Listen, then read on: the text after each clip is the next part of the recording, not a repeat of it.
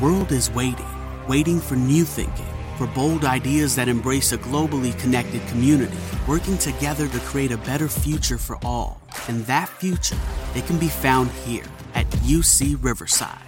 Here, you'll join a community where diversity equals vitality, where support and empowerment lifts spirits and propels ideas forward. Fearless, innovative, connected. U C Riverside. Bold hearts, brilliant minds. Inizierei con una domanda eh, che mi è sorta spontanea quando ho affrontato un autore di filosofia, un autore abbastanza ostico eh, che ha parlato appunto della storia. L'autore in considerazione è Nietzsche, che scrive sull'utilità e il danno eh, della storia per la vita. Nietzsche parla di una certa ipertrofia, se vogliamo, di un eccessivo accrescimento del sapere storico, una certa malattia storica, i cui sintomi possono essere notati in un eccessivo attaccamento al passato che spegne la volontà di agire nel presente. Alla descrizione e alla cura di questa malattia eh, dedica appunto questo libro, sull'utilità e il danno della storia per la vita. Nietzsche parla dello storicista, la figura dello storicista che si inchina davanti alla storia, non crea nulla di nuovo ed è necessario, insomma, un costante, continuo richiamo al passato che spegne, se vogliamo, la creatività dell'uomo verso il presente. La corretta considerazione della storia, il corretto ruolo della storia nella società e nella figura dell'individuo è quello che la intende, che la porta a essere intesa come memoria, come elemento che fa parte della vita di tutti gli individui, ma solo nella misura in cui è utile eh, poterla analizzare e poterla usare come strumento per conoscere, per comprendere il presente e, poter, e potersi orientare, se vogliamo, negli scenari che regolano la vita, la vita quotidiana.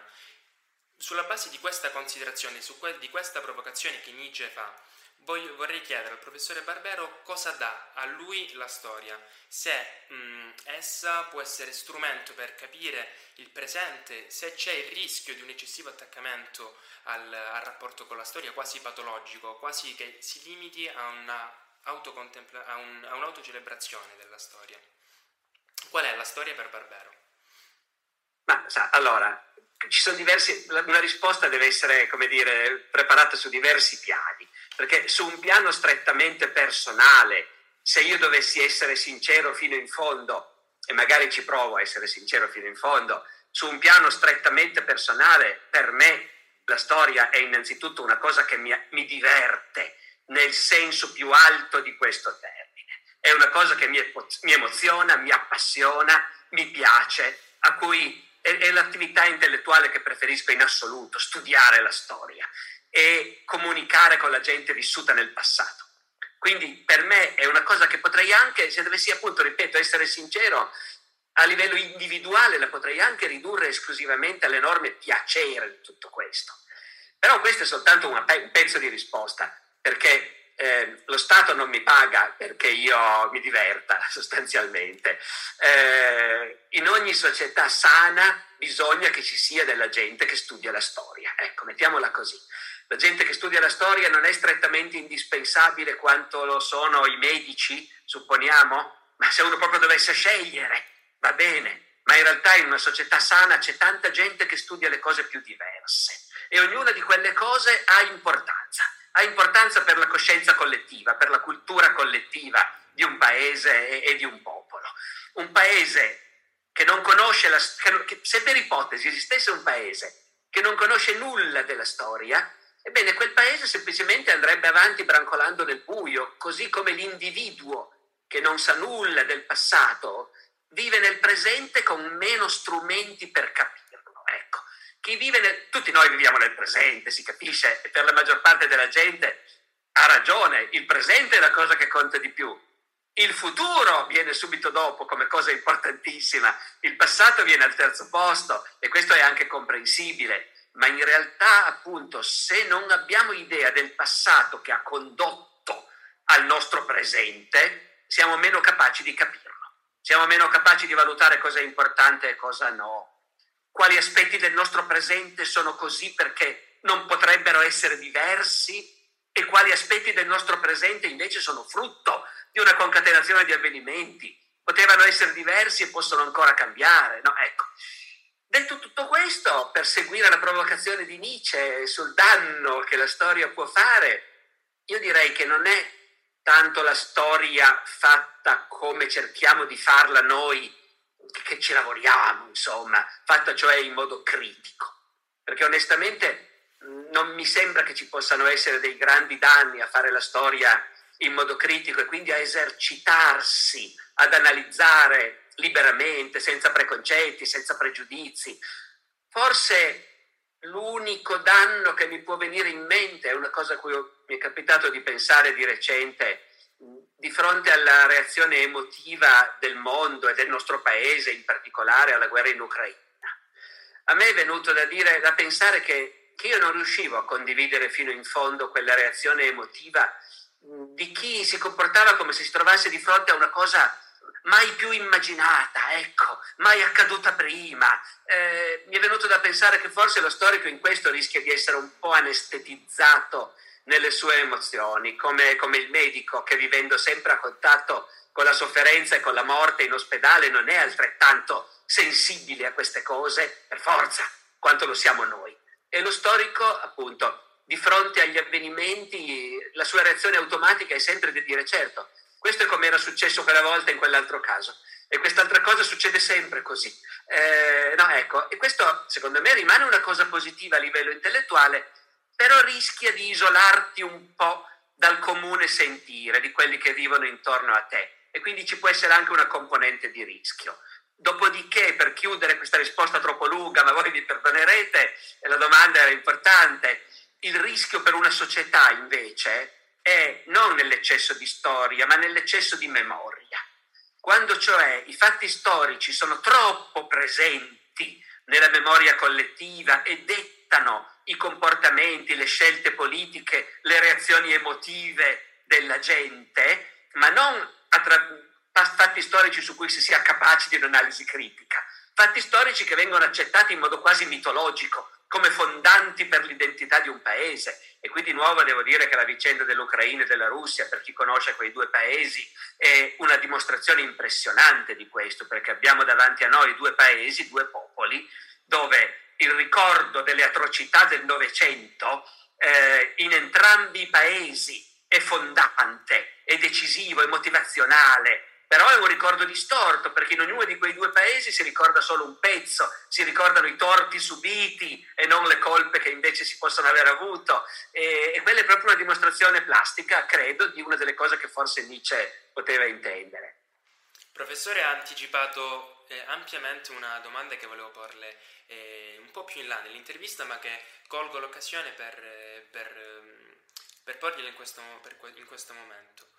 Uno dei meccanismi di ricostruzione della storia che si vive e si vede soprattutto nelle, nelle memorie di chi racconta il proprio vissuto, la propria esperienza passata, magari racco- raccontandola a nipoti o comunque a gente più giovane, è quella della descrizione di un passato nostalgico, una descrizione nostalgica del passato. Si tende infatti a descrivere i tempi passati come, come migliori, passando dunque e arrivando in maniera quasi diretta a una critica dei cosiddetti giovani d'oggi. Sono frasi queste qua di critica rispetto ehm, alla componente giovanile che sentiamo eh, da Platone praticamente, eh, passando per i diversi autori latini che ogni volta sembrano eh, lamentarsi o avere qualcosa da ridire sul periodo in cui vivono, che sia la Repubblica, che sia l'impero, richiamandosi costantemente al periodo precedente. Penso che questo meccanismo qua, e quello di cui ha anche trattato lei nella precedente risposta, sia insito nella, nella mente di ogni individuo. Spesso infatti manchiamo di profondità storica, pecchiamo di obiettività nel descriverla e nel raccontare eh, la storia. È un po' un limite questo, delle, anche delle fonti storiche, ci sta un limite eh, nella storia in questo senso qua. E questa tematica, questo... Eh, questa tendenza umana dell'individuo ma anche collettiva è connessa al mito dell'età dell'oro di cui lei spesso ha trattato? Lei mi fa delle domande di un'estrema complessità, perché è poi difficile, come dire, ricucire tenendo insieme tutto eh, un pezzo per volta. La te- indubbiamente la tendenza a, a parlare, a ricordare in termini positivi, in una luce positiva, l'epoca in cui si era giovani, e a pensare che il mondo sia peggiorato è proprio una cosa antropologica, non ha niente a che fare con la storia, ha a che fare con l'antropologia. L'essere umano per sua natura tende a fare questo Eh, e, e di conseguenza, appunto, come lei giustamente diceva, già al tempo di Platone sicuramente si diceva: ah, ma i giovani d'oggi non sono mica più come quelli dei tempi di Socrate. Ecco, allora ehm, questa cosa qua è una cosa che può anche fare semplicemente sorridere, perché ha a che fare appunto col rapporto che ogni persona ha col proprio passato, e, e questo è il problema del, della, dell'incastro fra le vite individuali e la storia, che ci riporta di nuovo al tema della memoria. Le vite individuali sono tutte immerse nella storia, però ovviamente ognuno della storia sperimenta un pezzetto, sperimenta non soltanto un pezzetto limitato ai brevi anni della propria vita, ma anche alle circostanze in cui è vissuto. Eh, io non ho nessuna difficoltà quando persone molto anziane che erano bambine sotto il fascismo mi dicono: ma si viveva benissimo sotto il fascismo. Io non ho dubbi che loro vivevano benissimo. Se erano di famiglie allineate, eh, che ci credevano e eh, che stavano bene, è ovvio che vivevano benissimo. Allora, semplicemente noi, da una persona formata a pensare, da una persona che è andata a scuola, da una persona che quindi dovrebbe avere la testa aperta e aver sviluppato un atteggiamento critico, ci dovremmo aspettare, ci dobbiamo aspettare, ecco, che ognuno di noi sappia superare i limiti appunto della propria memoria ed essere consapevole di quanto quella memoria è limitata. Purtroppo invece questa è una cosa molto poco diffusa. Eh, fra le varie materie che si insegnano a scuola, la storia è probabilmente quella che più di tutte dovrebbe servire a far capire questo. E però evidentemente non basta, perché noi lo vediamo che a tutti i livelli, anche nel discorso pubblico, questa capacità di dire: un conto è il passato come l'ho potuto sperimentare io, io, la mia famiglia, il mio paese, il mio popolo, e un conto è vedere le cose come erano nella loro ampiezza, ecco, e nella contraddittorietà degli orizzonti. Questa cosa che per noi storici sembra essere proprio la cosa più elementare, ovvia e necessaria, invece non è... non è per nulla comune, indubbiamente, ecco. Eh, dopodiché, appunto, giriamo intorno in realtà alla stessa, allo stesso problema. Per quanto riguarda le fonti, eh, mi chiarisca meglio com'è che lei agganciava il tema delle fonti a questo discorso che abbiamo impostato. Perché sostengo, e mh, insomma leggo anche ascoltandola, che lei si richiami soprattutto eh, trattando del, del Medioevo, dove le fonti eh, inevitabilmente sono... Eh, minore quantità, ecco, sono, sono di meno rispetto all'epoca moderna e soprattutto contemporanea. E siamo costretti, e lo si vede anche nel libro su Dante, ehm, possiamo ehm, riallacciarci a aspetti e a interi anni della, della vita di Dante unicamente basandoci, basandoci su poche parole, su poche frasi che eh, l'autore ha detto. Quindi mi chiedevo se è un limite della storia doversi affidare, se vogliamo, a fonti non attendibili che possono essere certamente imbrigliate di questi meccanismi di cui abbiamo, abbiamo detto. Eh, però allora, attenzione, perché qui si mescolano due discorsi diversi. Un tema è la scarsità delle fonti, che è via via maggiore man mano che si va indietro nel tempo. Ehm, questo di per sé non è un problema, nel senso che l'esercizio dello storico in realtà consiste proprio nell'esercizio intellettuale di provare a ricostruire un passato concluso di cui noi non sappiamo tutto. La bellezza del nostro lavoro sta in quello, nel fatto proprio di dover cercare le informazioni e poi collegarle, connetterle e riuscire a immaginare una trama di cui vedi soltanto dei pezzi. Perché se noi avessimo a disposizione tutte le informazioni possibili, il nostro lavoro sarebbe un'altra cosa, e sarebbe il lavoro del sociologo che lavora nel presente e che qualunque dato gli venga in mente di avere, con un po' di fatica lo può trovare. Voglio sapere quanti analfabeti ci sono oggi in Italia, e mi metto lì e questo dato lo trovo. Se non lo trovo, me lo costruisco. Eh, con i sondaggi posso sapere tutto quello che voglio. Ma questo è il lavoro appunto di chi sa che a qualunque domanda, se si mette di buzzo buono, può trovare la risposta. E non è il mio lavoro. Il mio lavoro invece è eccitante proprio perché consiste nel, nell'esercizio di ricostruire un passato attraverso fonti frammentarie. Dopodiché però naturalmente la frammentarietà è sempre maggiore man mano che si va nel passato, e l'atteggiamento dello storico cambia. L'arche- si arriva fino all'archeologo che studia civiltà lontane di migliaia di anni, il quale con dei, partendo da pezzettini di prove oggettive in realtà poi inventa. eh, inventa quello che a lui sembra la storia che c'è dietro a quelle pietre e, e inventa una storia logica, e anche per lui è un esercizio intellettuale appassionante, però quella storia agli occhi già di uno che studia il Medioevo, cioè un'epoca dove le fonti non sono infinite, come ha detto lei, sono piene di lacune, però sono tante, no? Ecco, ai miei occhi già il lavoro dell'archeologo che mette il novantacinque per cento della sua intelligenza a completare un puzzle fatto di pochissime tessere, per me è già un lavoro molto diverso appunto dal mio.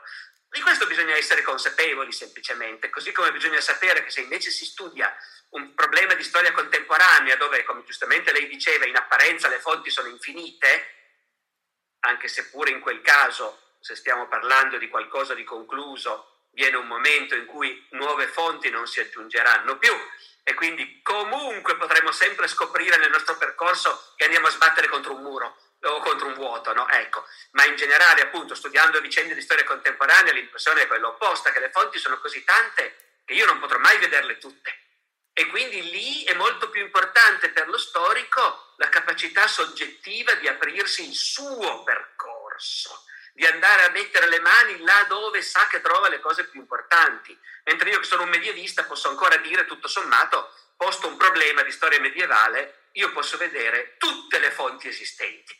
Non devo fare esercizio intellettuale dello scegliere un percorso oppure un altro. Posso vedere tutto, la fatica comincia dopo. Questo però, appunto, come lei vede, è un problema diverso rispetto al fatto che le fonti poi mentono, o comunque sono soggettive, ecco. Questa è un'altra cosa, è una cosa di cui in teoria noi siamo consapevoli, perché è la prima cosa che ci insegnano, o la seconda cosa che ci insegnano quando impariamo a fare il nostro mestiere. Però è anche una cosa maledettamente facile da dimenticare, perché di fronte alla, all'entusiasmo di aver trovato una fonte che ti dice delle cose, ecco, è, è quasi disumano doversi dire un momento, magari poi non è così. Eh, Esempi clamorosi li ho incontrati proprio scrivendo il libro mio su Dante, nel senso che, voglio dire, tu leggi La Vita Nuova e ti dici: ma quando mai ho incontrato un uomo del Duecento che mi ha raccontato che da bambino si è innamorato di, una sua, di, una, di un'altra bambina con un vestitino rosso, e che poi mi racconta della volta che l'ha incontrata per la strada a diciotto anni e lei l'ha salutato e lui è rimasto così sconvolto dal fatto che lei sapeva chi era, che si è precipitato in camera sua, si è chiuso a chiave, si è messo a pensare a lei, poi l'ha sognata. Ecco, voglio dire, uno dice: ma quando mai trovo un altro che mi racconta queste cose? E, e lì viene un po' come una doccia fredda quando poi il collega più scafato, perché non è uno storico ma è un letterato, un italianista, ti dice: ma guarda che quello è un romanzo, però eh. Eh, noi non abbiamo mica nessuna garanzia che le cose siano andate davvero così, ecco. E lì effettivamente, appunto, mantenere il sangue freddo e sapere che, che le fonti su cui stai lavorando ti presentano una versione di quello che è accaduto, ma per mille motivi soggettivi, consapevoli o anche in modo inconsapevole possono in realtà invece travisare quello che è successo, quella è una consapevolezza che è uno dei ferri principali del nostro mestiere, diciamo così, ecco. Un'ultima domanda sulla considerazione, sulla concezione in generale di storia, prima di trattare argomenti più concreti, se vogliamo. Il professore Barbero è attivo nella rivalutazione, nella rielaborazione, mh, è attivo nella rivalutazione di una corretta eh, concezione delle varie epoche storiche.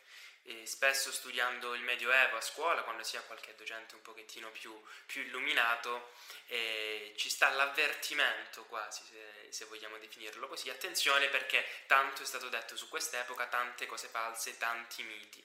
Eh, lei spesso nelle sue conferenze ha trattato questo periodo, ha trattato di questo... Eh, di come il Medioevo, quello che noi chiamiamo Medioevo, in realtà non esista, sia un periodo eh, immensamente grande, eh, caratterizzato da enormi cambiamenti. Eh, si percepisce quasi un velo di indignazione verso quella che è stata, diciamo, la propaganda rinascimentale che ha portato a, a definire il periodo che lei studia, che lei studia, di cui lei certamente è appassionato, come un'età buia. Vorrei chiederle, sulla base di questo, se lei avesse il potere con la bacchetta magica, diciamo, di cambiare nella mente di ogni individuo la, eh, la divisione in blocchi della storia, quindi passando dall'età classica al medioevo, età moderna e contemporanea. Quali sarebbero gli estremi di ogni periodo e quali sarebbero queste epoche? La rivoluzione francese sarebbe ancora l'inizio eh, dell'età moderna? La scoperta dell'America sarebbe ancora la fine del medioevo? Esisterebbe il medioevo?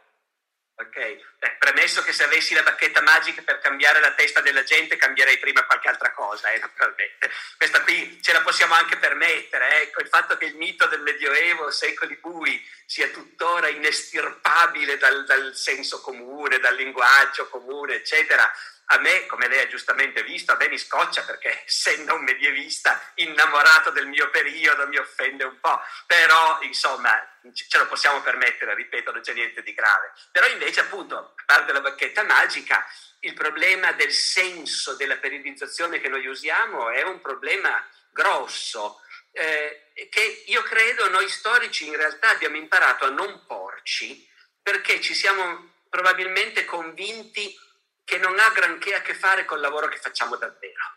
Eh, e non è del tutto vero, eh, però è, è il modo più comodo per risolvere la contraddizione. Cioè noi sappiamo che queste etichette, non solo sappiamo che sono arbitrarie, e va bene, ma anche che proprio non corrispondono in certi casi eh, ai, alle, alle reali scansioni del tempo che noi studiamo. E siamo abbastanza abituati, da un lato, a infischiarcene, dall'altro a dire, vabbè, ma si tratta di aspetti istituzionali, io posso ben sapere che il Medioevo non esiste, tuttavia sono pagato per insegnare storia medievale, i miei studenti vengono a lezione di storia medievale, studiano manuali che si intitolano Il Medioevo e, e non, a nessuno viene voglia di partire come Don Chisciotte Eh, contro questi giganteschi mulini a vento, no? Ecco. Quindi in realtà il problema tende a essere un po' eluso. Eh, Se volessimo provare ad affrontarlo, il discorso io credo che sia dunque, lasciando perdere l'antichità, eh, che è immensa anch'essa, eh, che però appunto non è, non è il mio mestiere, diciamo, in cui i paradossi sono evidenti, perché, come dire, noi stu- collochiamo grosso modo nell'antichità Eh, tanto le civiltà mesopotamiche e le piramidi dell'Egitto quanto gli antichi romani, dopodiché gli antichi romani andavano a visitare le piramidi che consideravano delle antichità e ci lasciavano i graffiti sul muro esattamente come facciamo noi, eh, e al tempo stesso, al tempo stesso quando i romani andavano a visitare le piramidi come antichità, però gli egiziani intorno a loro continuavano a scrivere in geroglifici e a mummificare i loro morti come facevano tremila anni prima. Quindi qui ci sono sovrapposizioni di lunghe durate eh, inenarrabili, ecco, in quello che è il mondo antico. Eh, non ci mettiamo le mani per adesso. Alla fine nel, nel contesto europeo-mediterraneo l'antichità si risolve nell'impero romano. Prima nell'ellenismo e poi nell'impero romano. E, e poi ancora nel cristianesimo, che è un fenomeno dell'antichità, naturalmente. A questo punto, effettivamente, un, una trasformazione nel panorama della, delle convenzioni eh, sui periodi, delle convenzioni periodizzanti, una trasformazione negli ultimi cinquanta anni si è verificata, ed è la nascita della tarda antichità, che non ha ancora forse preso possesso dei manuali, delle divisioni in volumi dei manuali scolastici, ecco, però nel lavoro storiografico è ormai totalmente consolidata. La consapevolezza, cioè, che a un certo punto l'impero romano conosce trasformazioni così profonde, appunto, la, la, la, la vittoria del cristianesimo, la, la, il declino dell'Occidente e invece la grande forza del mondo orientale, romano ma anche greco, oltre che cristiano, e immune alle invasioni barbariche. Ecco, eh, e poi la persistenza appunto della dialettica fra un oriente romano, greco e cristiano e un occidente romano, latino e barbaro. Ecco, tutto questo volendo ci potrebbe portare anche fino a Carlo Magno addirittura, abolendo l'altro, l'alto medioevo. In realtà poi per convenzione si preferisce di solito vedere una tarda antichità che comincia già, forse già nel secondo, terzo secolo, eh, certamente con Costantino al più tardi, ecco, e che va a coprire anche quella che per tradizione era la cesura tra antichità e medioevo. L'anno quattrocentosettantasei è in pieno nella tarda antichità, non è proprio una cesura di nessun tipo, per esempio, ecco, tranne sul piano istituzionale, che sono anche cose che contano, eh? Il venir meno di un governo imperiale in Occidente, per quanto già da lungo tempo superfluo, e certamente non, ha, non, non, va, non va dimenticato, ecco. Però di per sé oggi non pensiamo più a una cesura alla fine del quinto secolo. Pensiamo che il quarto, il quinto, il sesto, il settimo secolo rappresentino tutto sommato una certa continuità, e per qualcuno fino a Carlo Magno, se vogliamo.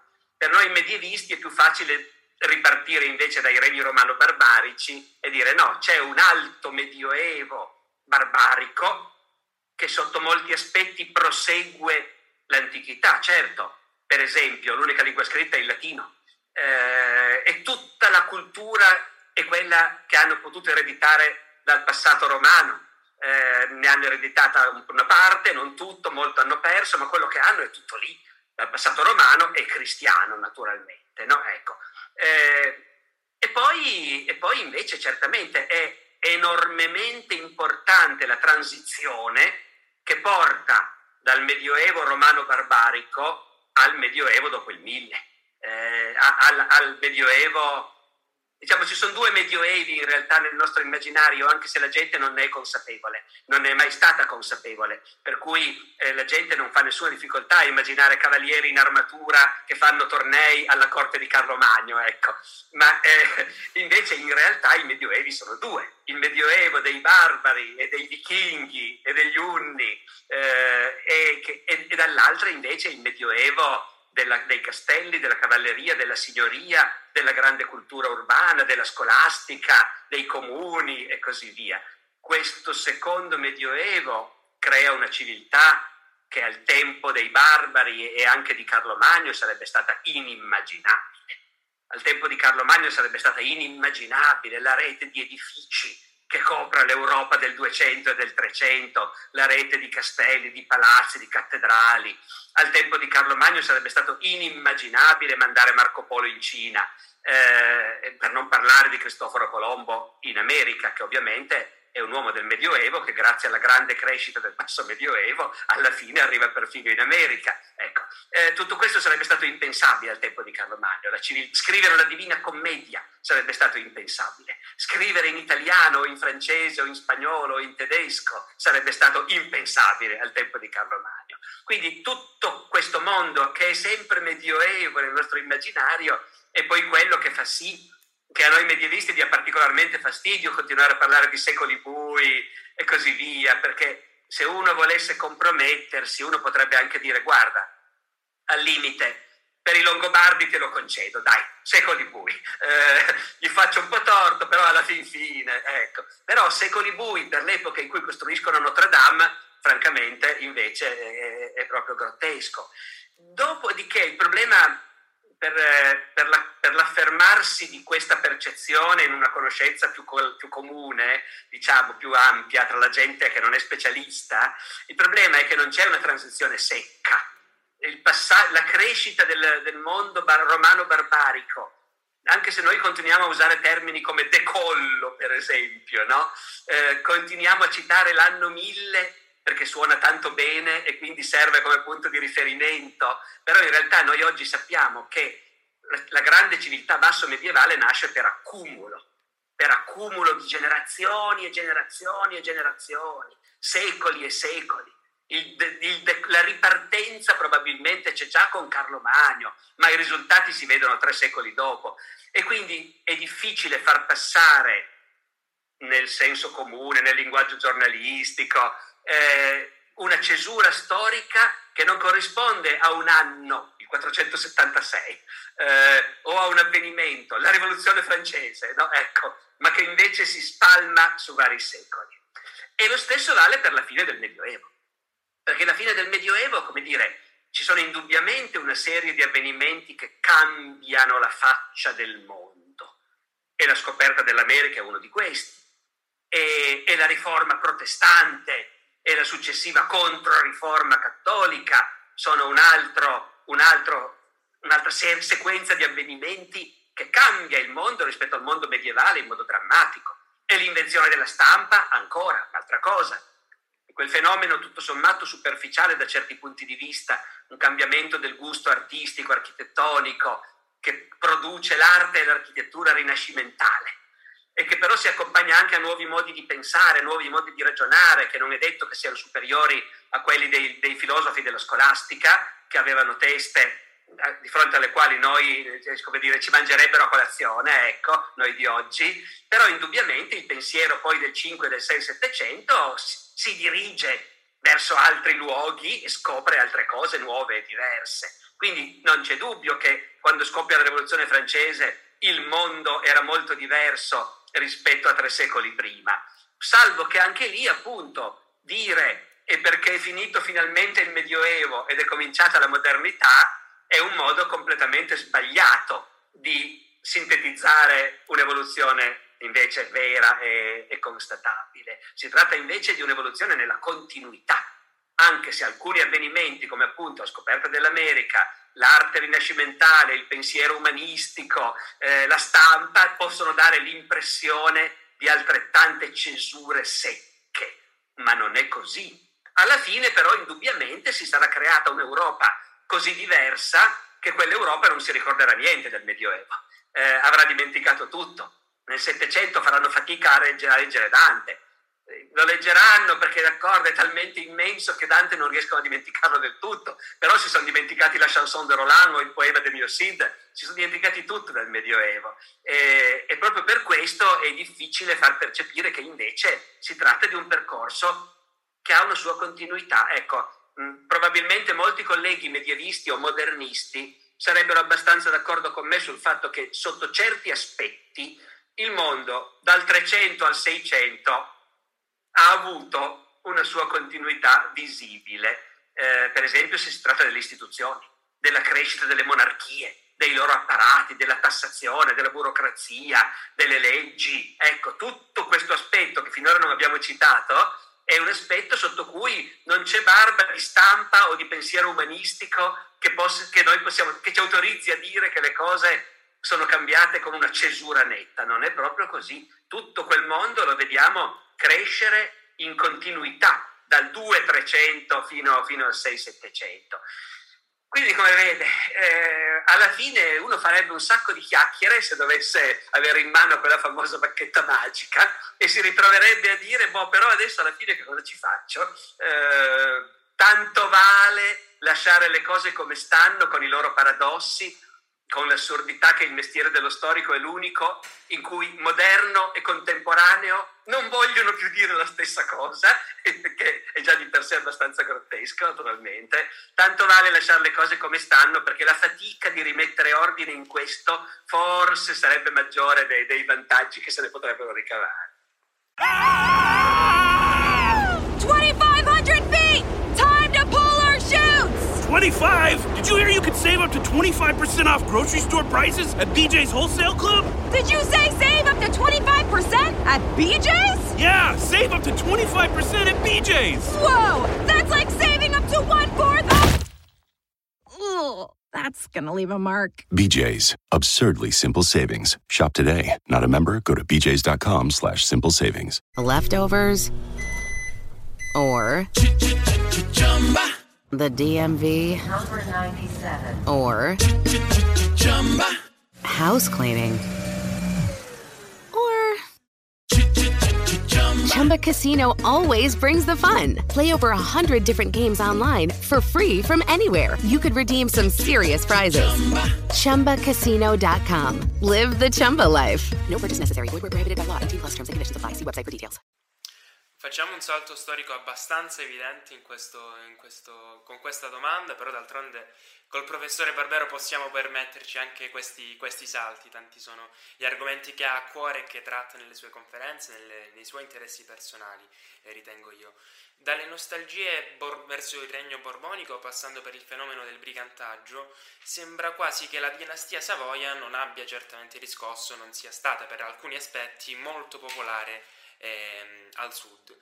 Partendo da questo fatto che si studia insomma nel quarto anno, studiando il risorgimento ehm, nel, nel programma scolastico, ehm, mi appare mh, quantomeno paradossale o strano che invece soprattutto proprio nel sud, eh, nell'anno del referendum, nel millenovecentoquarantasei, la monarchia abbia riscosso un tale, un tale successo. Mm, come mai? Eh, quali sono le radici di questo, di questo fenomeno? Forse un istinto più conservativo che si ha al sud rispetto a, eh, ad altre parti, insomma, di, d'Italia e del mondo? Eh, diciamo che Eh, la visione, insomma, che si ha del, la visione un po' romanzata che abbiamo del, eh, del risorgimento, che ha creato quel mito del, dell'Italia, così come in molti altri paesi si creava attorno alla rivoluzione francese, insomma, un mito di unità nazionale, sta un po' venendo meno da relativamente eh, poco tempo. E, è difficile però in questo contesto inquadrare quale, quale sia la reale, in, questa, in questo mondo abbastanza polarizzato, quale sia il reale svolgimento dei fatti. Si parla di un sostegno inglese, per esempio, Al, al regno eh, Savoia per conquistare un sud immensamente più ricco, anche se le ricchezze erano eh, certamente non equamente distribuite, eh, oppure si parla del, dei chilometri di ferrovie di un, del regno eh, del regno Savoia piuttosto del, eh, del regno di Re Ferdinando.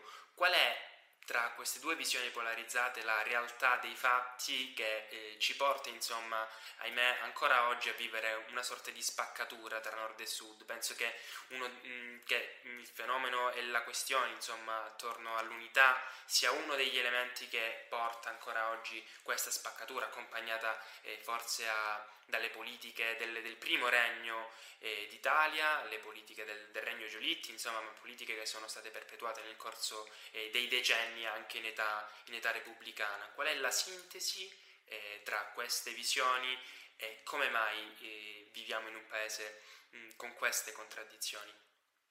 Eh, Giuseppe, di nuovo una domanda vastissima. Si ricorda che la prima cosa che mi chiedeva era cosa ne penso del fatto che il Sud nel quarantasei ha votato monarchia.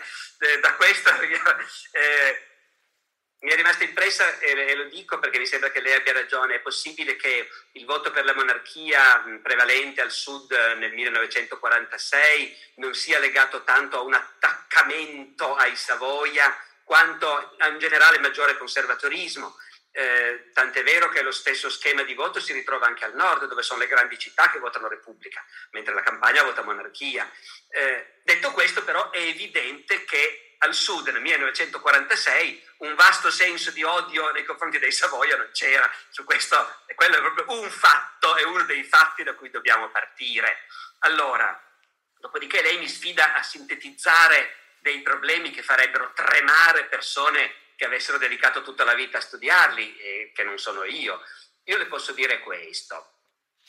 Eh, non credo che nessuno abbia le idee chiare sulle reali origini storiche di una maggiore arretratezza economica e sociale del sud rispetto al nord, nel senso che da medievista mi sento di dire che è tuttora aperto il dibattito se si possa intravedere già un segno di minor dinamicità, diciamo, della società meridionale sotto gli svevi, sotto gli angioini, quando invece nel centro-nord c'è il mondo comunale. Ecco, è possibile che ci... però, però in realtà tutto il periodo medievale e, e rinascimentale noi non vediamo nei contemporanei nessuna consapevolezza del fatto che il sud sia più povero e più arretrato del nord. Anzi, eh, il sud è aiutato anche dal fatto di essere un unico regno rispetto a un centro-nord spezzettatissimo. Ecco, il sud appare come una potenza e non, non c'è percezione di un dislivello. Ecco, il che non vuol dire che non ci potesse essere, eh? Però la percezione che i contemporanei hanno è anche una cosa importante, e ne riparleremo subito parlando del periodo risorgimentale. Eh, quindi a quando si possa far risalire eh, un divario d'insieme riconoscibile fra sud e nord è difficile dirlo, e bisogna premettere che anche quando lo si incontra invece, e cioè nell'età moderna, non c'è dubbio che nell'età moderna comincia a delinearsi questo divario, però è un divario a macchia di leopardo, perché l'Italia è un paese di infinite diversità, d'accordo? E sia al nord sia al sud ci sono ricchezza e povertà distribuite nei modi più irrazionali, per cui eh, è perfettamente possibile dire, come tutti gli storici concordano, sia pure con differenze di misura, che alla vigilia dell'unità d'Italia tutta una serie di indicatori parlano di un sud più povero del nord e meno sviluppato del nord, in un contesto ben inteso in cui l'intero paese è povero e sottosviluppato. Eh? L'intera Italia è povera e sottosviluppata rispetto all'Inghilterra, ma anche alla Germania o alla Francia, agli Stati Uniti nel milleottocentosessantuno. L'intero paese è povero e arretrato, ha pochissima industria, ha una vasta miseria nelle campagne e così via. E tuttavia ci sono una serie di indicatori economici, statistici, evidentissimi, pubblicati, eh, che vanno appunto dalla produzione in tutta una serie di settori, ai tassi di analfabetismo, al numero di società commerciali esistenti, eh, alla quantità di lettere consegnate dalla posta per singola persona, per non parlare delle ferrovie che lei stesso citava. Ci sono tutta una serie di indicatori che dicono che nel milleottocentosessantuno c'è già un percettibile divario tra nord e sud, che non sappiamo bene se sia una cosa recente, come potrebbe anche essere, dovuto a diverse politiche degli ultimi decenni sotto certi aspetti, politiche di investimenti, di costruzione appunto di ferrovie, di strade, di infrastrutture.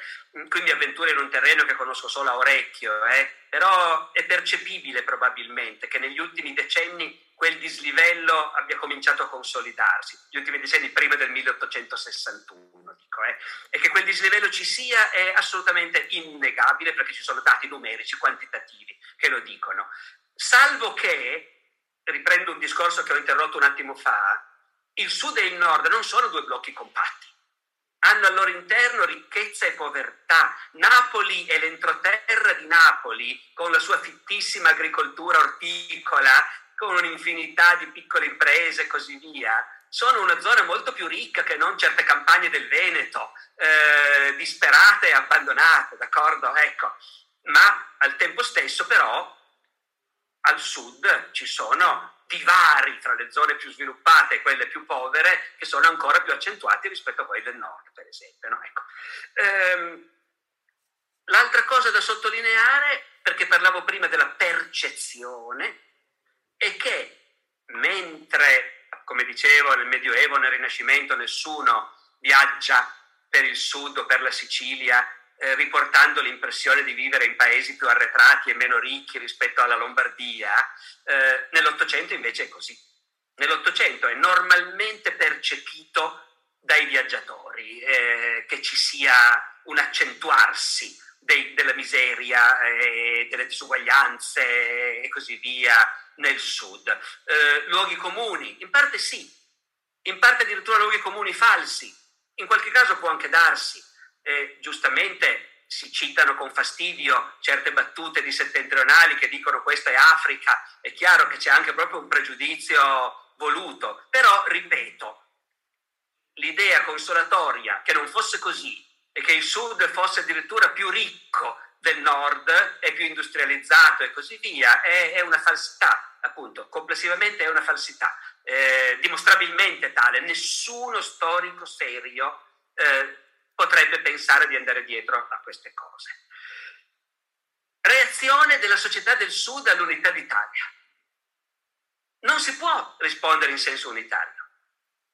Anche al Sud, come al Nord, la maggioranza dei ceti colti, che erano molto ristretti in termini quantitativi in quell'Italia, dappertutto molto ristretti, ma contavano dappertutto in Italia, al Nord come al Sud, la maggior parte delle persone che sanno leggere e scrivere, che si informano, che leggono il giornale, degli insegnanti, dei maestri di scuola, dei giornalisti, degli intellettuali, degli ufficiali dell'esercito, la maggior parte di questa gente è favorevole all'unità d'Italia, perché respira il suo tempo e sa che nel mondo dominano paesi che sono paesi, eh, come dire, stati-nazione, l'Inghilterra, la Francia, quelli sono gli esempi. E si vuole essere come loro e la chiave sta nell'essere uno sta- un grande Stato nazionale. Quello è nello spirito del tempo. A noi oggi ce ne può importare un po' di meno, allora invece nell'Ottocento era ovvio che era una cosa importantissima. Così come è ovvio che per il bracciante calabrese, ma anche per il bracciante mantovano, eh, questa cosa, questo discorso qua era un discorso insignificante. eh, a lui interessava semmai il rapporto col padrone e la miseria a cui sfuggire, no? Ecco. Ma i ceti che contano erano compatti. La monarchia napoletana crolla perché non è sostenuta dalla classe dirigente del paese. Ovviamente con eccezioni. Ci sono aristocratici, cortigiani, generali che invece appoggiano il re e che cercano di salvare il salvabile. Però è evidente che sono una minoranza, perché altrimenti non sarebbe stata neanche pensabile né l'avventura di Garibaldi, dallo sbarco in Sicilia con mille uomini in poi, eh, né poi il crollo completo della monarchia quando entrano anche i piemontesi da nord, praticamente quasi senza resistenza. Eh, ovviamente, appunto, tante possibili reazioni, tante possibili opinioni, ma certamente la reazione di base non è un attaccamento alla monarchia borbonica tale da far sì che il paese si impegni a restare in piedi.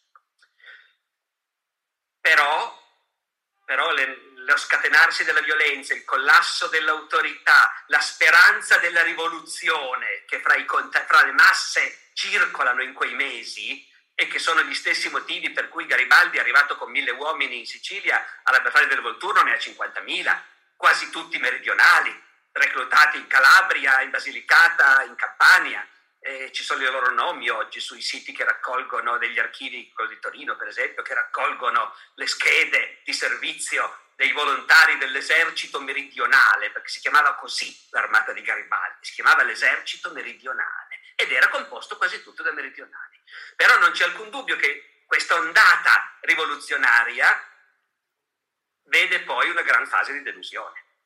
La monarchia nazionale che si afferma è una monarchia reazionaria, conservatrice, l'uomo più intelligente di tutti, Cavour, è morto, eh, Garibaldi se n'è andato disgustato, governa una destra da un lato fanaticamente attaccata al pareggio di bilancio, cosa che ci dovrebbe spiegare qualcosa anche sul mondo in cui viviamo oggi e sui motivi per cui le cose non vanno tanto bene oggi.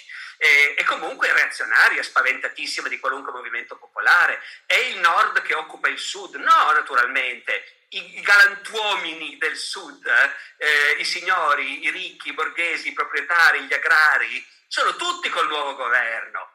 E ben contenti che il nuovo governo non si sia sognato di dare la terra ai contadini, fare riforme agrarie o così via. E, e il brigantaggio è un movimento che ha tante anime, ben inteso, che raccoglie anche dei nostalgici del regime borbonico, senza alcun dubbio, ma raccoglie anche gente che fino al momento prima era in camicia rossa garibaldina e che poi invece appunto si sente circondato, disperato da un mondo che doveva cambiare in meglio e invece non è cambiato per niente. Perché a livello della condizione dei cafoni, come si diceva allora, ecco, il cambio da un re napoletano a un re piemontese non ha cambiato proprio nulla nella loro vita. Il brigantaggio è un movimento complesso, c'è anche molta delinquenza comune, eh? Perché il brigantaggio c'era anche prima. Il brigantaggio c'è sempre stato nelle province napoletane e i Borboni facevano fucilare eh, e decapitare i briganti quanto e più dell'esercito sabaudo dopo. Quindi il brigantaggio è anche, come dire, delinquenza diffusa in campagne disperate, ecco, eh, senza alcuna connotazione politica. Insomma, c'è un insieme di fattori, tanti. Eh, questo non significa però che si radichi nel sud un odio e una diffidenza nei confronti della dinastia sabauda. C'è nei primi, c'è nei primi anni dopo l'unità d'Italia, in tutta Italia, un senso di fastidio per il fatto che questa Italia è vista come costruita dai piemontesi, eh, il fastidio per i piemontesi che sono arrivati con le loro leggi, i loro regolamenti, le loro abitudini e così via, si trova un po' in tutta Italia, è abbastanza scherzoso in genere, non c'è molto di più, c'è, dura una generazione. Massimo d'Azeglio lo dice a un certo punto: noi piemontesi ci siamo scannati per fare l'unità d'Italia e adesso la ricompensa è che siamo venuti in tasca, dice, a tutti gli italiani. E eh, eh, vabbè, espressione di allora.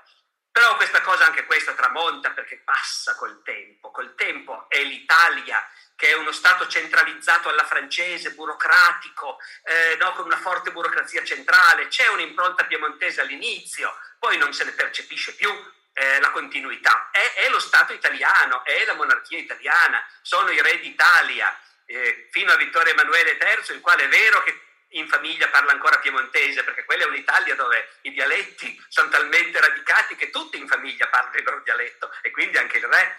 Però l'hanno fatto nascere a Napoli eh, appositamente per dare l'impressione che questa non voleva essere una monarchia del nord, ma era una monarchia di tutto il paese. E appunto, che io sappia, per tutta la prima metà del Novecento io non ho mai incontrato nessuno che abbia parlato di tracce di ostilità verso i Savoia nel, nel Mezzogiorno. Ecco, ostilità verso i Savoia ci può essere ovviamente negli ambienti repubblicani, negli ambienti socialisti, fra gli operai delle grandi fabbriche. Ostilità per i Savoia, però, più che per i Savoia, per lo Stato, per la monarchia, per il suo esercito che spara sugli scioperanti, per la sua polizia che picchia gli arrestati. Quello è, di per sé i Savoia sono come attirano la devozione di quei gruppi sociali che sono abituati a questo tipo di valori, gli ufficiali dell'esercito, la buona borghesia, le signorine che amano tanto leggere sulle riviste delle principesse e hanno la foto della regina magari,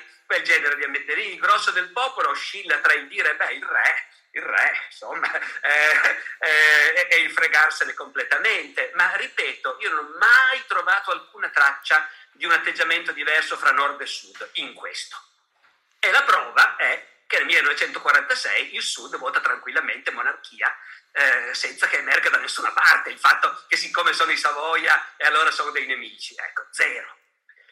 Tutto questo cambia quando appunto negli anni novanta nasce il movimento neoborbonico, il quale è evidentemente espressione di un bisogno profondo, di un... Di un di un'insoddisfazione per una retratezza, una retratezza per un dislivello, ecco, diciamo, rispetto al nord, che non è mai diminuito, eh, non è diminuito dopo l'unità d'Italia e nemmeno nonostante le politiche di sostegno al mezzogiorno fatte dalla Repubblica. Anzi, io su questo non sono sicuro perché non è il campo mio, ma ho l'impressione che sotto molti indicatori il dislivello fra nord e sud sia progressivamente cresciuto, e quindi non è nemmeno che dopo l'unità d'Italia, come si vocifera e si vaneggia, ecco, il Sud sia stato volutamente spogliato in modo particolare, è che in genere, in genere gli interessi dello Stato italiano non sono stati capaci di colmare questo divario, se ne sono abbastanza infischiati, se non per la facciata, eh, in uno Stato italiano che, noti bene, fin dall'inizio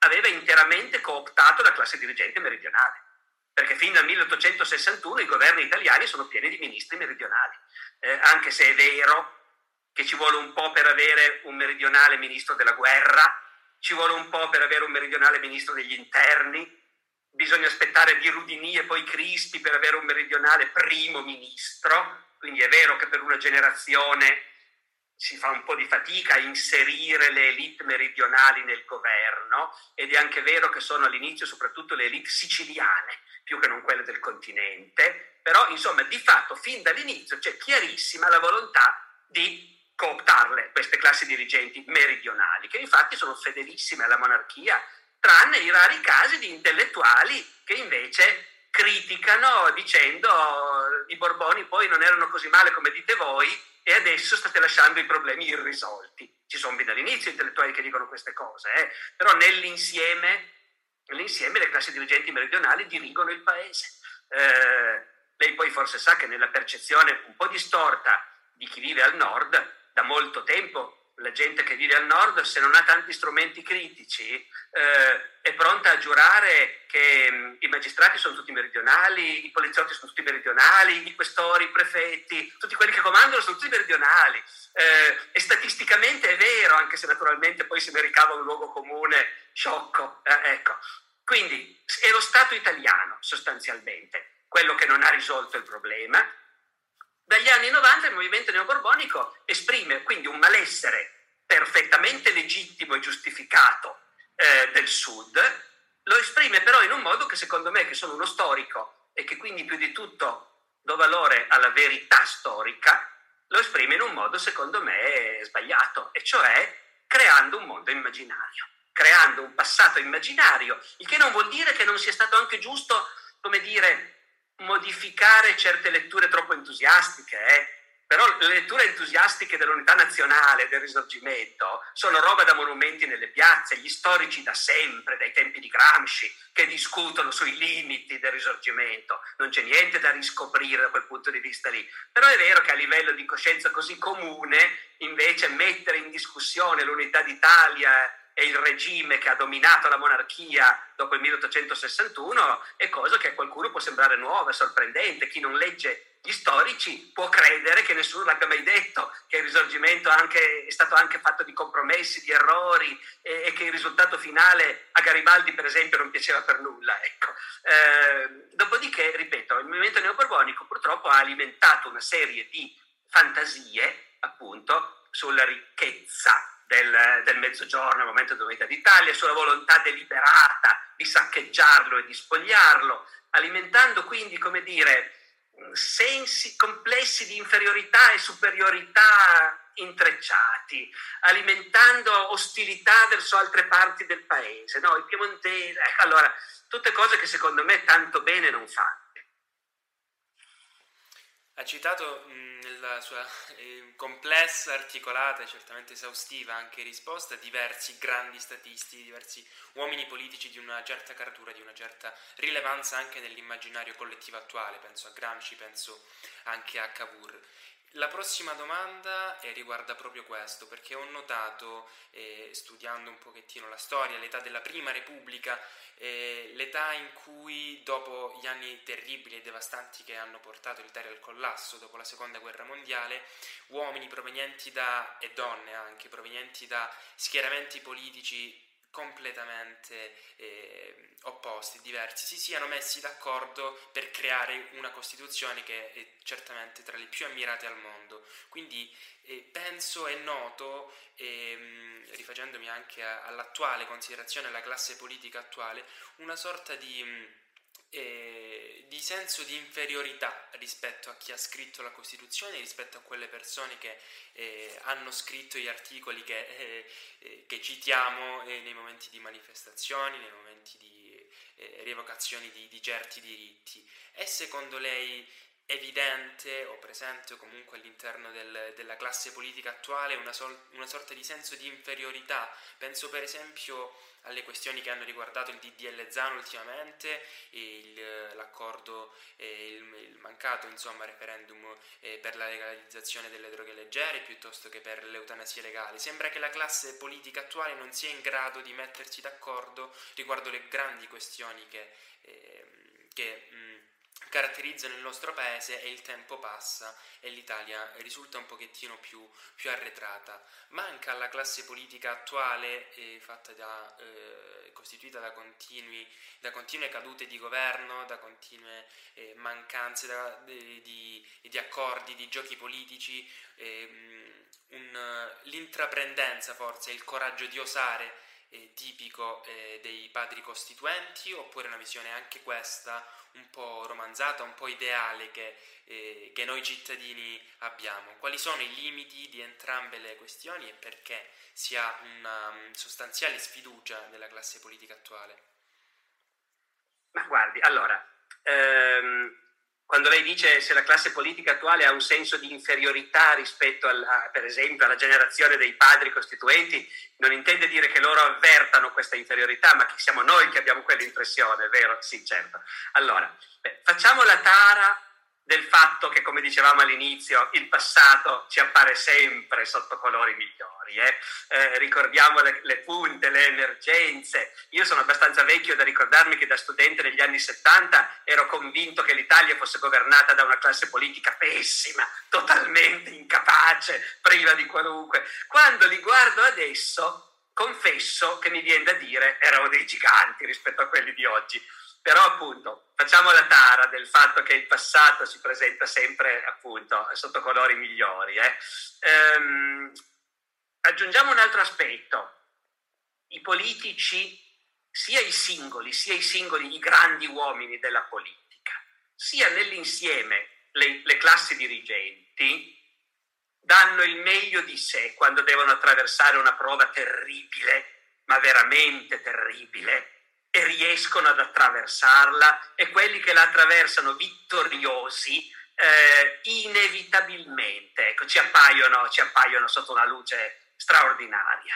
Eh, Churchill sarebbe passato alla storia come uno dei tanti uomini politici inglesi del Novecento, mh, reazionario, molto colto, però anche molto reazionario, eh, pieno di idee bislacche e colpevole di gravissimi errori, se, se nel maggio del millenovecentoquaranta non fosse caduto il governo Chamberlain e Churchill non avesse preso le redini della Gran Bretagna nell'ora più buia.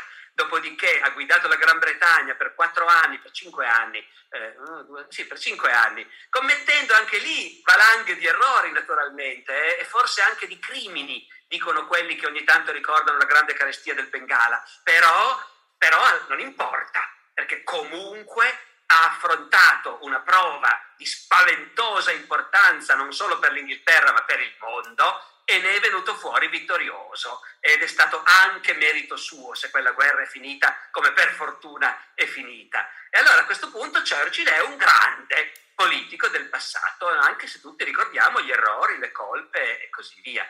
La classe politica dei costituenti. È possibile che presi uno per uno non ci apparirebbero personaggi straordinari, però erano usciti dal fascismo, eh, restando antifascisti e restando elite, una vasta elite, composita, cattolici, comunisti, socialisti, laici, di, eh, no, ecco, eh, avevano fatto la resistenza, diretto la resistenza, attraversato cioè un periodo spaventoso in cui ognuno di loro rischiava la pelle.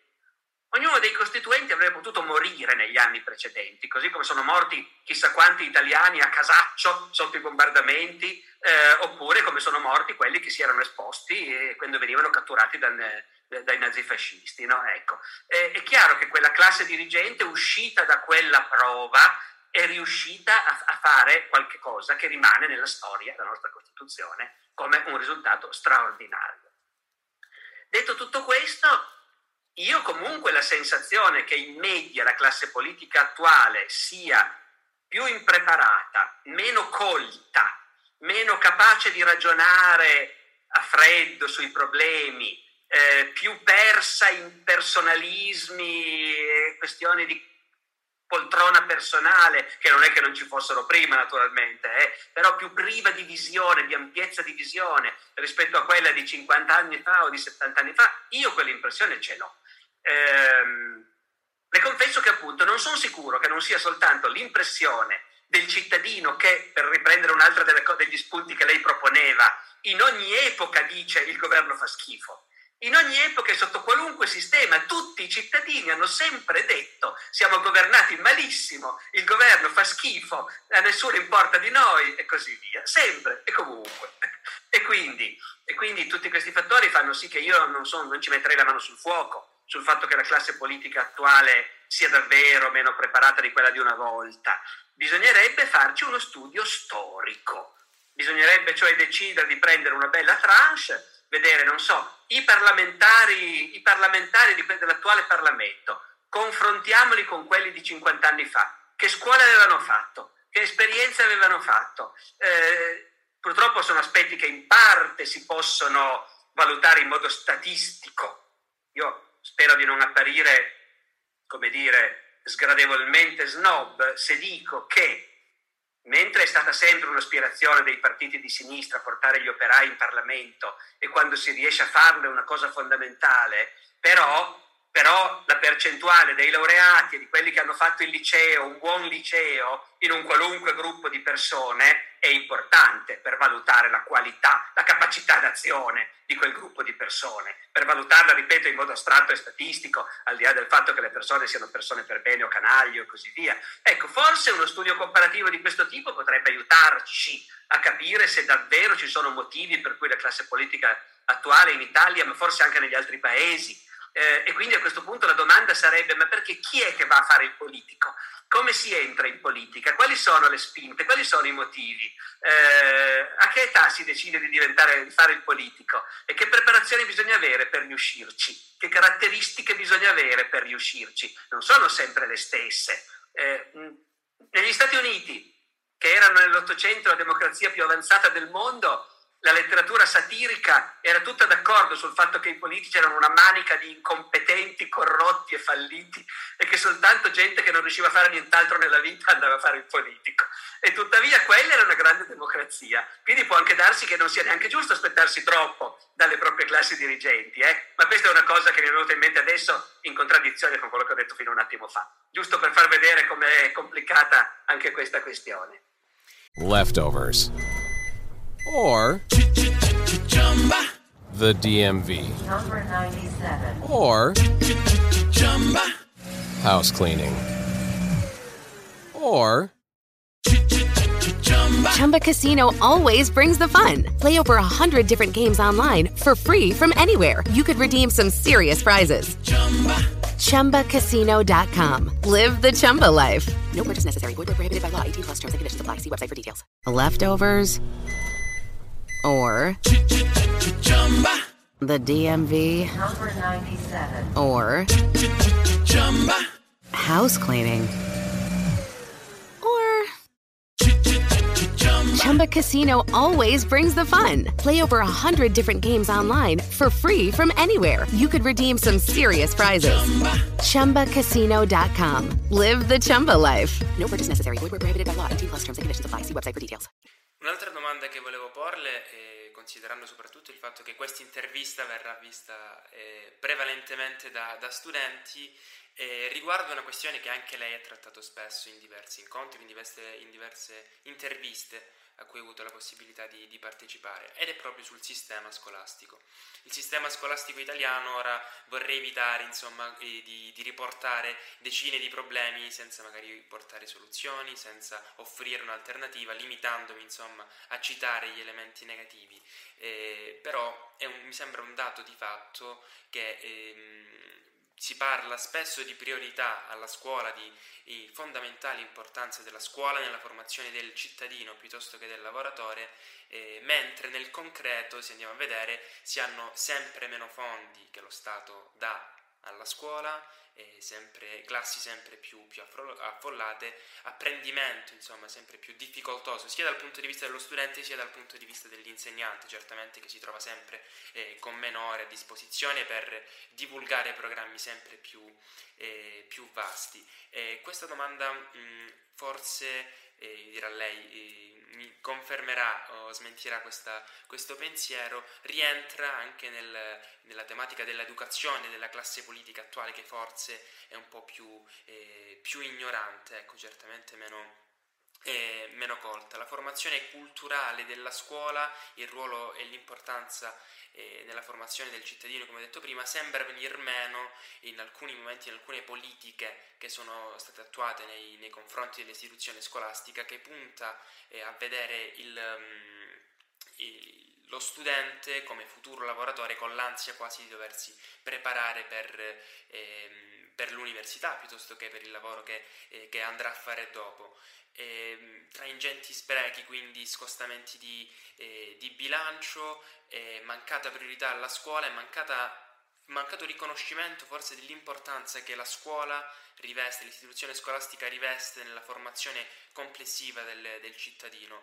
Eh, qual è il suo, il suo pensiero, una sua eh, visione su questa, su questa tematica, una mh, soluzione insomma che lei eh, mh, potrebbe eh, proporre, potrebbe pensare nel concreto riguardo una piccola questione, perché la soluzione al, all'annosità, all'annoso problema scolastico, del, dell'apprendimento scolastico risulta certamente Eh, difficile, ma c'è un pensiero, un qualcosa, forse ri- ci richiamiamo sempre a quella bacchetta magica che il professore Barbero potrebbe, eh, potrebbe utilizzare nel, nel migliorare eh, la scuola in senso lato? No, ecco, migliorare la scuola è un problema grosso. Eh, pro- eh, le dico una serie di cose che mi venivano in mente man mano che la ascoltavo, sono considerazioni scucite, però nel loro insieme possono far vedere quello che, che io sento nei confronti di questo problema.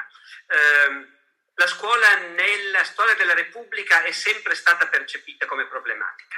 Quello che voglio dire è che frasi come la scuola andrebbe riformata, la scuola non va bene, la scuola è malata eh, e così via, io le sentivo già quando ero bambino.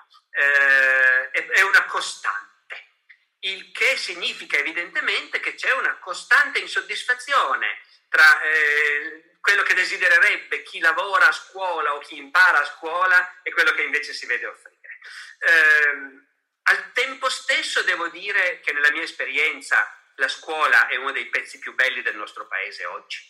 Non la scuola come istituzione, come regole di funzionamento, ma la scuola, le persone che ci stanno dentro. Eh, io non incontro da nessun'altra parte persone con cui sia interessante e serva a qualcosa parlare come li incontro invece quando vado nella scuola, di persona o in modo virtuale, insomma. Che si tratti degli insegnanti, che si tratti degli studenti, la scuola, contrariamente a un luogo comune purtroppo diffuso, e senza che questo voglia dire che non ci sono enormi problemi, e sia ben chiaro, però la scuola è uno dei pezzi sani del nostro paese, uno dei pezzi che lasciano sperare qualcosa, ecco, per il futuro di questo paese. Dopodiché i problemi, la scuola eh, risente anche di un atteggiamento che è parte della cultura del nostro tempo, che secondo me è un gravissimo errore proprio di metodo, di approccio, e tuttavia è onnipresente. L'idea cioè che per far funzionare bene qualche cosa eh, bisogna modificarne l'organizzazione.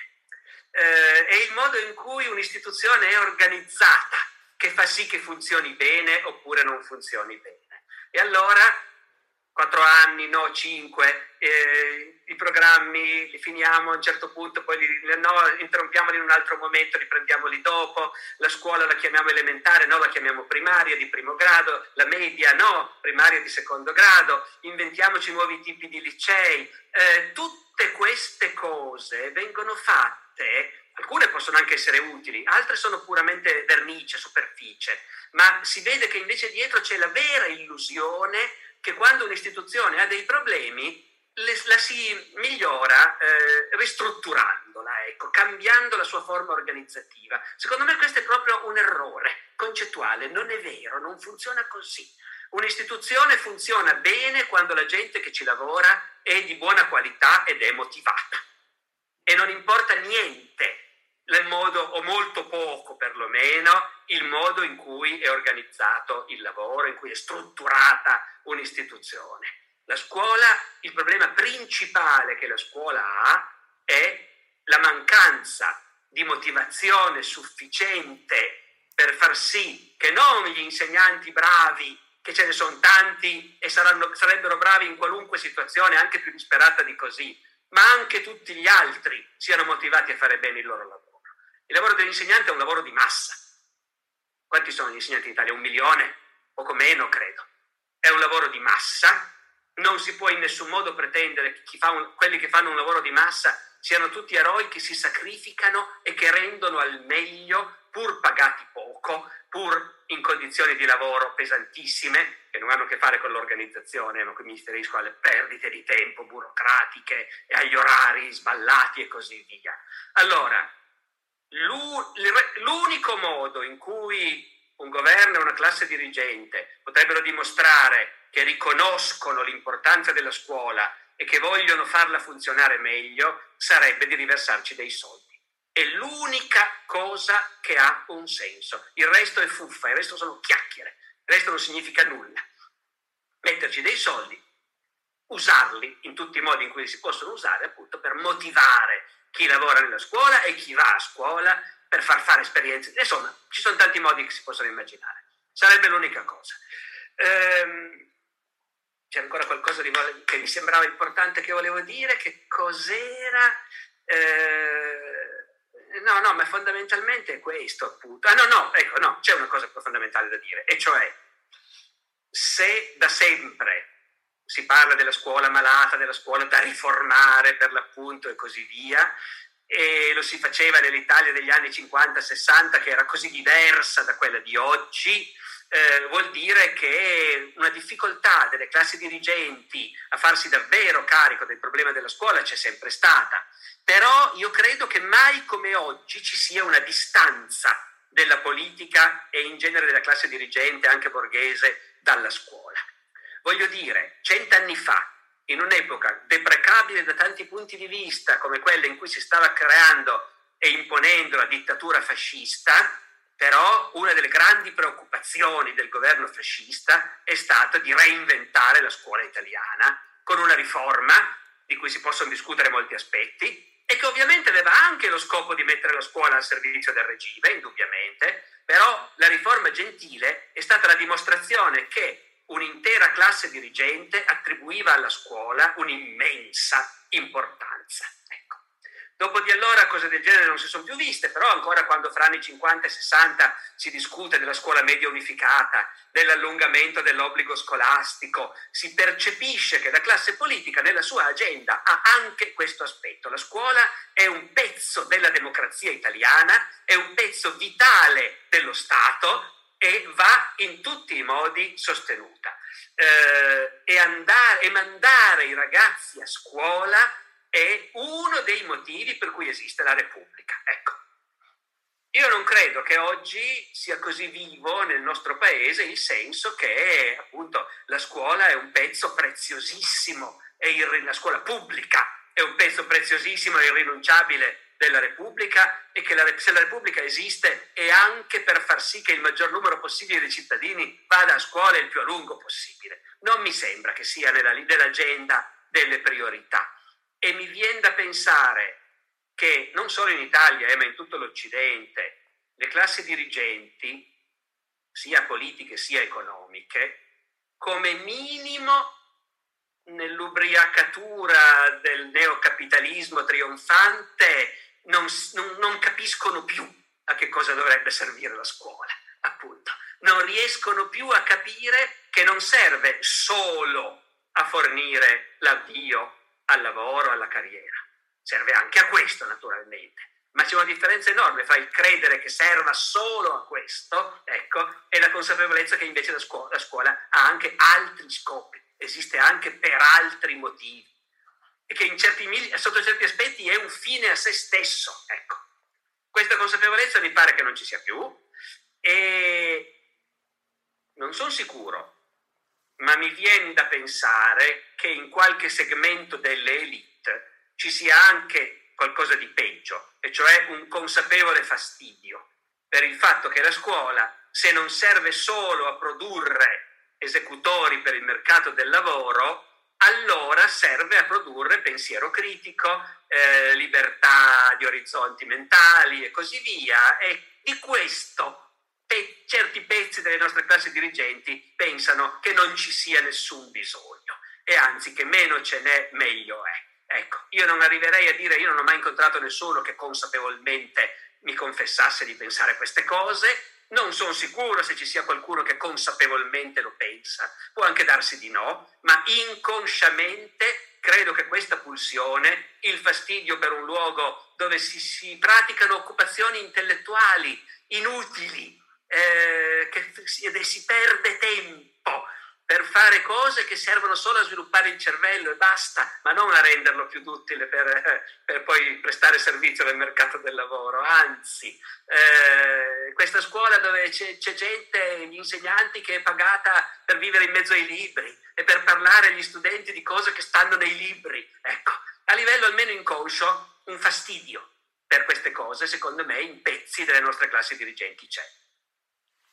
È stato esaustivo anche su questa, su questa tematica, spero che e tutte le persone che ascoltino possino, possano fare, eh, fare tesoro, ecco, di quello che è il pensiero che lei portava per poter agire certamente in, in maniera diversa e rivendicare eh, l'importanza, ecco, di quell'esercizio intellettuale che può sembrare anche un po' fine a se stesso a volte, e non utile nel pragmatismo del, della formazione dello studente per diventare eh, lavoratore. Se abbiamo tempo per un'ultima domanda, ultima, eh, ci sta ancora, dai. Domanda, perfetto. Eh, lei ha citato il neocapitalismo imperante nella, nella sua precedente risposta.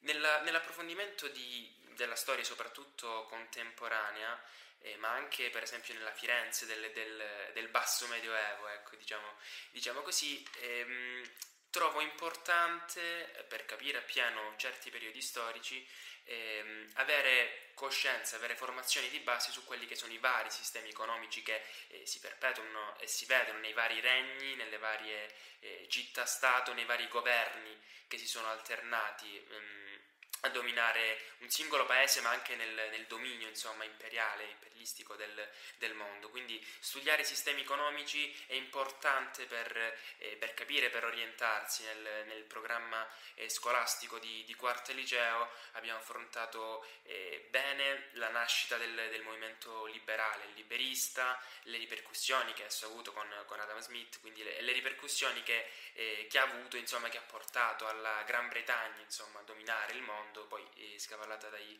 dagli Stati Uniti.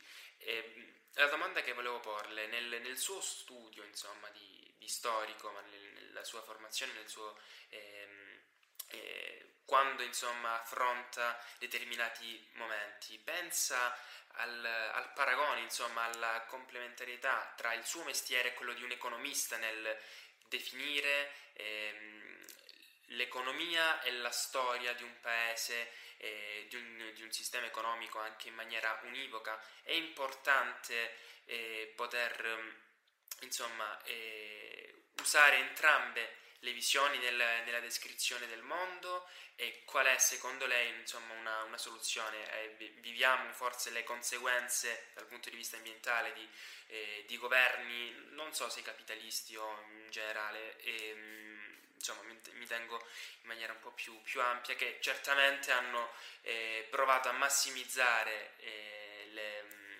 la produzione, eh, certamente sacrificando quel fattore eh, ambientale e umano, ma era una cosa di cui eh, tem- poco tempo fa non, non ci facevamo parecchio, parecchio caso. Ma nella sua visione ci sta, anche in, questo, in quest'ottica, da questo punto di vista, una sintesi o un modello che potrebbe essere un po' meno peggio degli altri? Giulietta, ancora una volta sono tre o quattro domande messe insieme. Lei all'università andrà a fare filosofia, ci scommetto.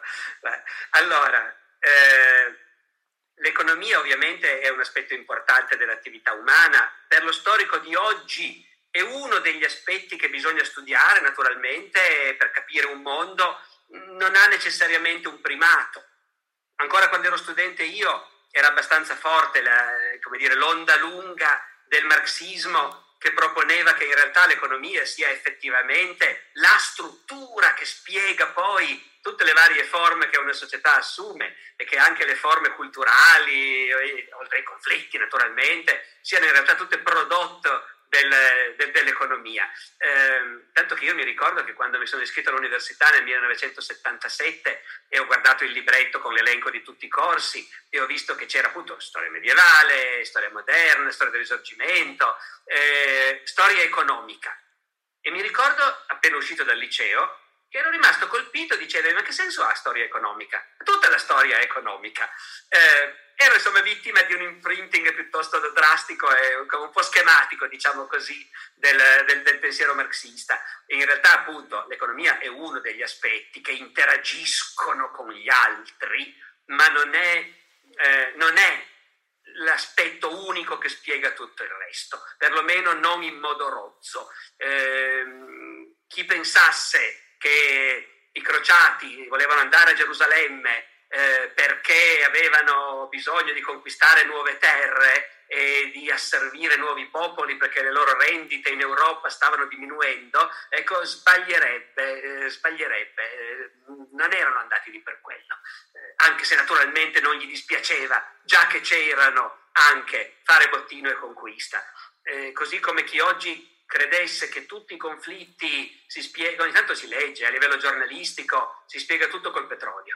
Eh, la guerra in Iraq col petrolio, la Libia col petrolio. Ora, gli interessi delle grandi aziende petrolifere sono un aspetto importante del mondo di oggi, ma guai a credere che altri fattori, anche fattori culturali, anche fattori psicologici, non contribuiscano a, a, all'azione umana, anche all'azione di chi comanda e di chi prende le decisioni fatali. Ecco. Eh, Detto questo, lo studio storico studia l'economia senza affatto sentirsi un economista. Anzi, io confesso che non mi è del tutto chiaro che cosa facciano gli economisti, nel senso che l'elaborazione di modelli non è una cosa che, io, che per me sia importante nel mio mestiere di storico. Nel nostro mestiere è sì importante concettualizzare in termini un po' generali, ma senza mai perdere di vista l'infinita diversità delle situazioni reali. I modelli servono, diciamo, come approssimazione, ma non bisogna mai credere che siano la realtà. I modelli sono una descrizione imperfetta della realtà, che quando sono azzeccati riescono effettivamente a sottolineare alcune cose più importanti e, e ti aiutano a concentrare lo sguardo, ecco, sugli aspetti che hanno maggiore influenza, ma non sono realtà assolute.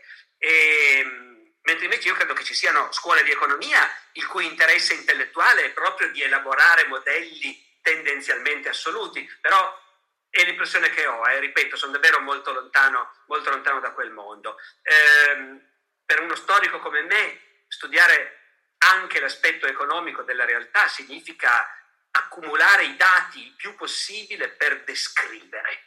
Una volta che uno ha descritto, poi certo che può anche chiedersi, anche se non è la cosa che a me viene più spontanea, eh? Cioè eh, a me interessava molto, quando scrivevo il mio libro su Dante, capire quali erano le condizioni economiche in cui Dante è vissuto e che cosa significava per lui avere delle entrate, pagare delle tasse, eh, dove trovava le risorse per mantenersi.